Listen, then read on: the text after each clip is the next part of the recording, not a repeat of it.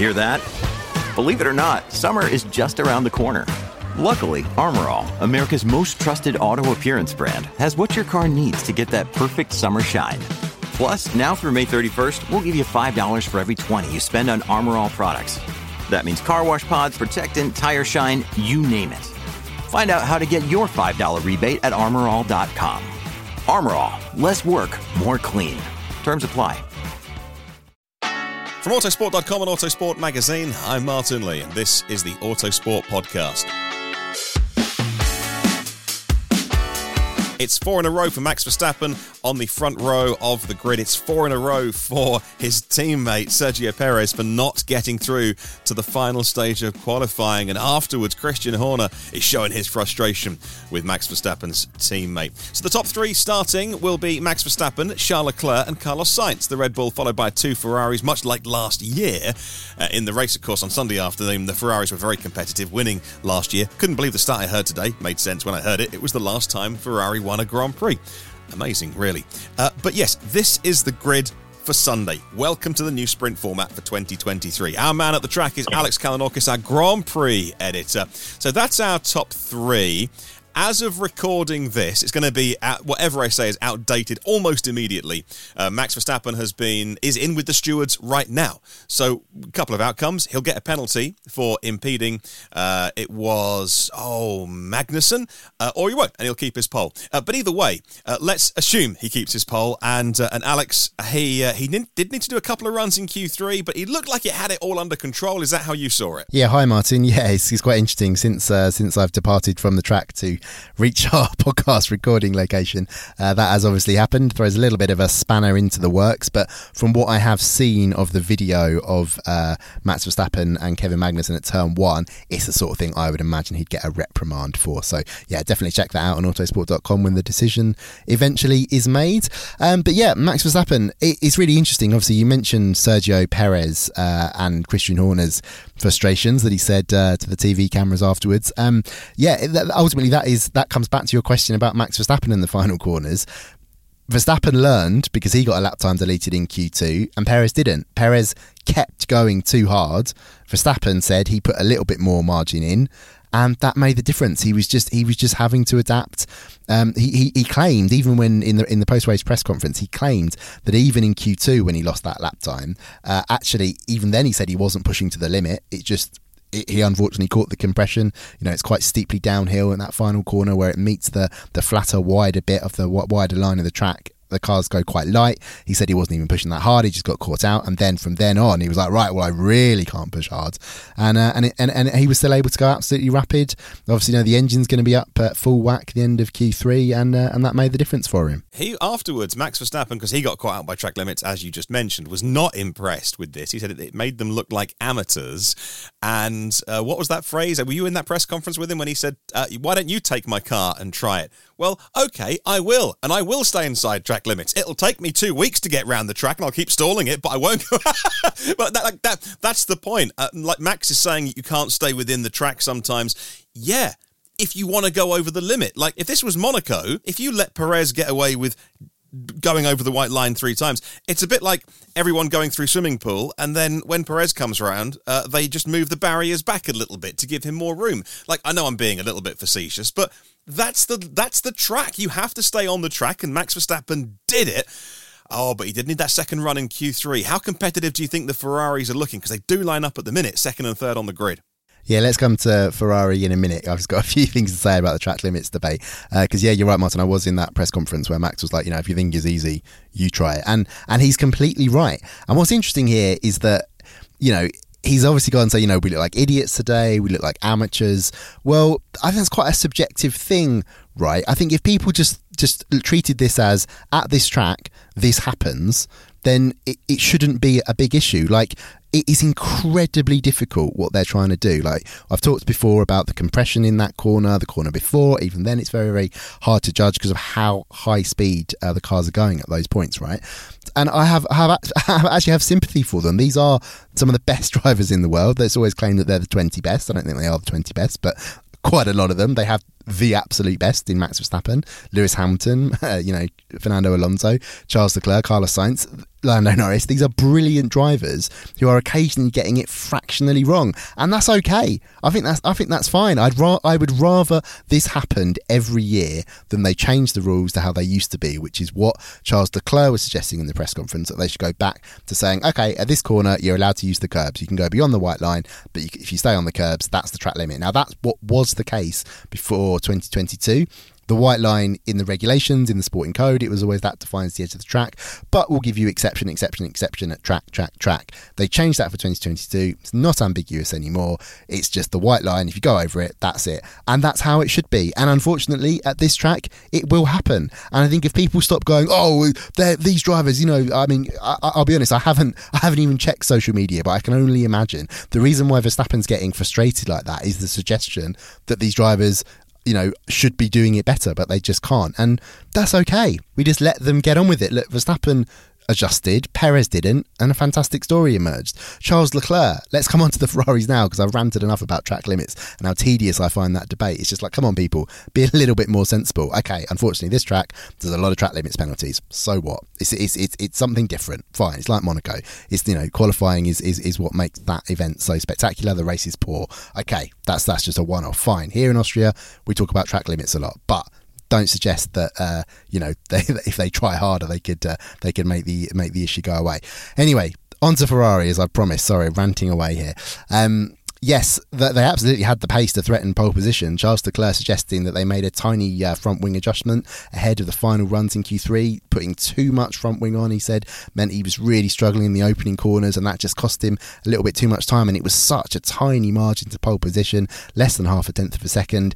Potentially, this is a pole position that got away from Ferrari. But what I really liked about uh, Leclerc in the press conference, I asked him, you know, you've talked about the opening turns, what about the final turns? He said, well, this is where I was learning all the way through qualifying qualifying. This is where I was trying to improve all the way through qualifying. And he said he just went for it on that last lap and it looked absolutely ragged, absolutely wild, brilliant, typical Charles Leclerc. And he just came up short. And, you know, fair play for him for having a go because it's been a really, you know, rough couple of races for him, especially in qualifying. And, you know, it, it, it builds excitement about what potentially Ferrari could do tomorrow. You know, Leclerc is, he's, he's remaining calm and cautious. He's not saying that they're going to threaten Red Bull in the race, but you just never know. By, by being in, in it in qualifying, they have a chance, which they didn't have in Canada. And is there a reasonable chance this weekend that, uh, just forgetting the sprint for a minute, uh, that Ferrari could end their year long drought for a win this weekend?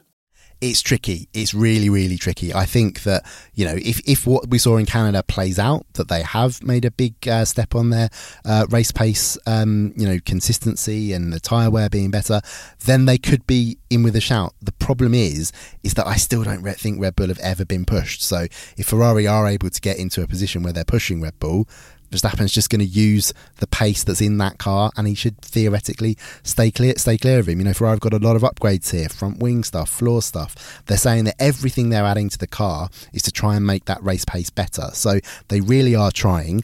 I definitely think, uh, based on what Carlos Sainz was saying in the press conference, those changes have uh, stopped the car sliding around so much in the high speed corners because I think that was Ferrari's problem in Barcelona. They introduced this new downwash uh, side pod concept, all the changes they made to the, to the to the to the car there, and the, suddenly they were struggling in high speed, and they and they never used to. That was something, especially in 2022, they were really excellent at. So at least Ferrari has solved that problem. It makes them a real threat to Red Bull, which they already were over one lap. It makes them even more of a threat. Can they catch them in the race? You you have to say theoretically on paper, there's no point predicting that because we just know how good the Red Bull is. That said, they were unexpectedly beaten here. You know, the trend had already been set in 2022 that Ferrari was quick in qualifying, Red Bull was quick in the race, and yet out of nowhere, both Ferraris should have beaten Verstappen in the race last year. Then he didn't because of the reliability problem. So it, anything could happen but I'm reluctant to predict it. What I will say is that Leclerc made an excellent point in the press conference about the sprint race, which is that for this year at the sprint rounds, um, the DRS rules are temporarily or, or sort of, I guess, like a sprint only changed. They, uh, you know, it's allowed from the end of the first lap, whereas normally it's the start of lap three. So if he can stay within a second of Max Verstappen, that might make a big difference. If after one lap Verstappen's only eight tenths in front, DRS could really, uh, really boost Ferrari in the sprint race. If they win that, though, that doesn't set the grid for the Grand Prix, so it's all a bit different. They'd have to do it all over again and wouldn't have that advantage, uh, you know, with the DRS being activated on lap three in the main race. Hey, it's Kaley Cuoco for Priceline. Ready to go to your happy place for a happy price? Well, why didn't you say so? Just download the Priceline app right now and save up to 60% on hotels. So, whether it's Cousin Kevin's Kazoo concert in Kansas City, go Kevin, or Becky's Bachelorette Bash in Bermuda, you never have to miss a trip ever again. So, download the Priceline app today. Your savings are waiting. Go to your happy place for a happy price. Go to your happy price, Priceline. This is where then Red Bull need their second driver. There gets a point where we know Red Bull, well, Max Verstappen's going to be world champion this year. We know Red Bull will win the constructors championship. So when that's that's in the bag because they're so dominant and no one's catching them quick enough and they're they're so good. Uh, this is where the record books start to come in. If you're someone like Christian Horner, you had a long chat with Christian, one on one exclusive chat with him after their their 100 wins. There is you know there is no doubt Red Bull are in uh, rare territory now in Formula One. And so the record books start to matter. And he can't just shrug off their second driver making three consecutive mistakes because of track limits. But it's not just three consecutive mistakes, it's the fourth race in a row where Sergio Perez driving not just uh, the, the dominant car this year, but in Max Verstappen's hands, so far and away the best car this year. If Perez isn't going to be second. So say, okay, so Leclerc has a talent advantage over Perez. And okay, so Hamilton, maybe, you know, Norris has a talent advantage. But the car is so good, he's got to bring it home on the first or second row. And that's the job he can play then, is defense against Ferrari to make sure that they're not going to lose the odd race because, you know, then, then they can do the clean sweep. They can win all the races in a season and break all of those records. Did, uh, did you hear any more about what was said about you know Sergio Perez. There's all this silliness, isn't there, in the in the paddock about Daniel Ricciardo showing up saying, "Oh, I had you know I've been really strong in the sim," and "Oh, Nick de Vries is going to get sacked and Ricciardo's in, and Perez is going to get sacked and Ricciardo's in." Let's get calmed down a bit. Your serious thoughts on that second Red Bull seat? This is not good enough at the minute. No, I mean we saw that last summer. Uh, with it came to the high speed tracks, Perez was you know really way too far uh, away adrift from Verstappen regularly, and it, it does seem to be happening again. I mean, the only sort of uh, you know factor you can say sort of defense wise is actually still a criticism is that qualifying keeps going wrong, so we can't see exactly um, exactly how we might be able to help Verstappen in races. Um, but it just is a pace problem at the higher speed tracks. He can't live with the rear as Max can. You could see it uh, I stood at, uh, at turn 10 uh, during during uh, the final corner during the only practice session for this weekend, and Max was just chucking it over the curbs at the apex. Perez couldn't do it because he had to, you know, hang on to the rear a little bit more cautiously and go a little bit slower. So, yeah, that, that's that's the that's the that's the massive difference. Um, so yeah, that that that is a big problem for Red Bull, but it also isn't because they are still winning both world championships this year.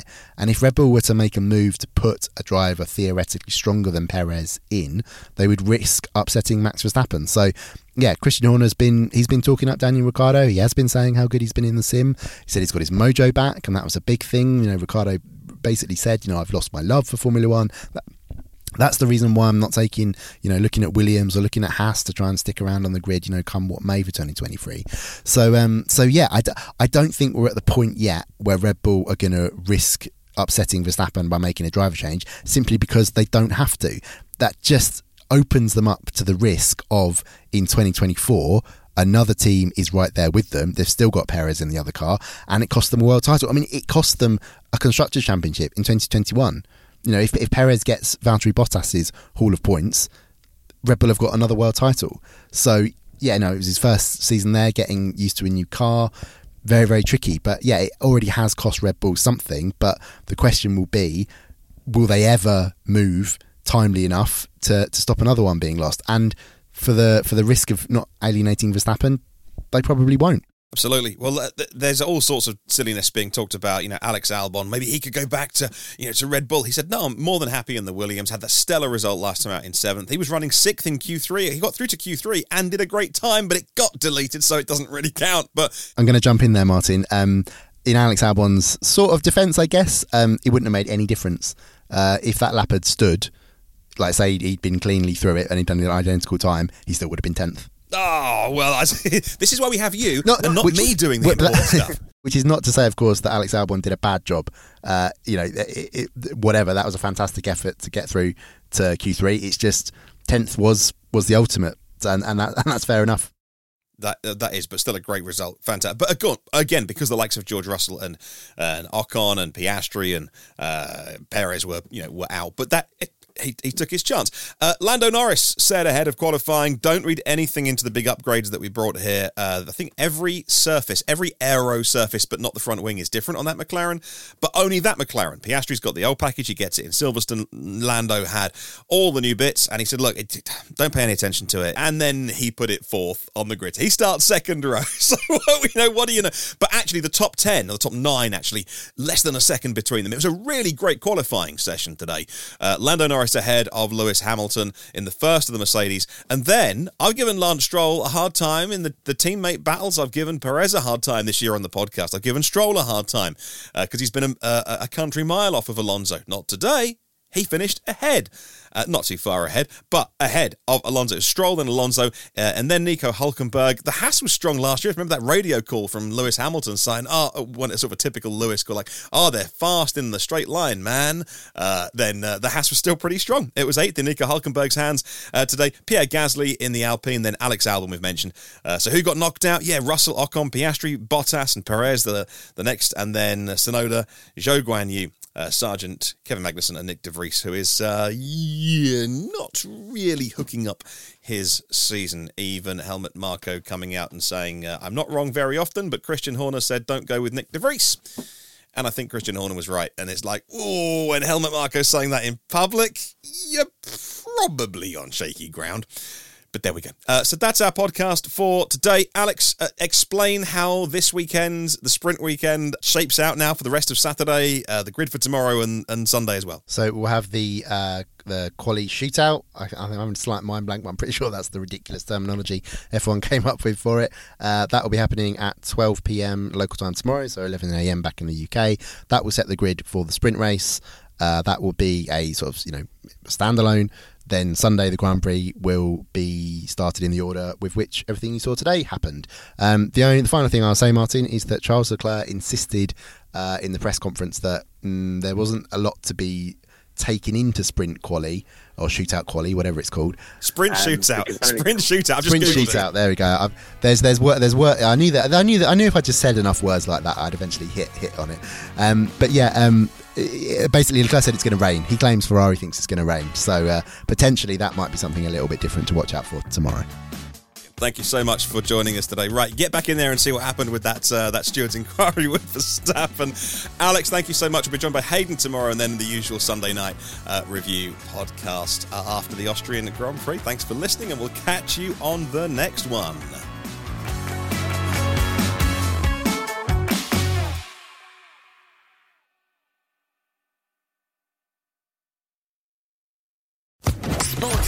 Podcast Network.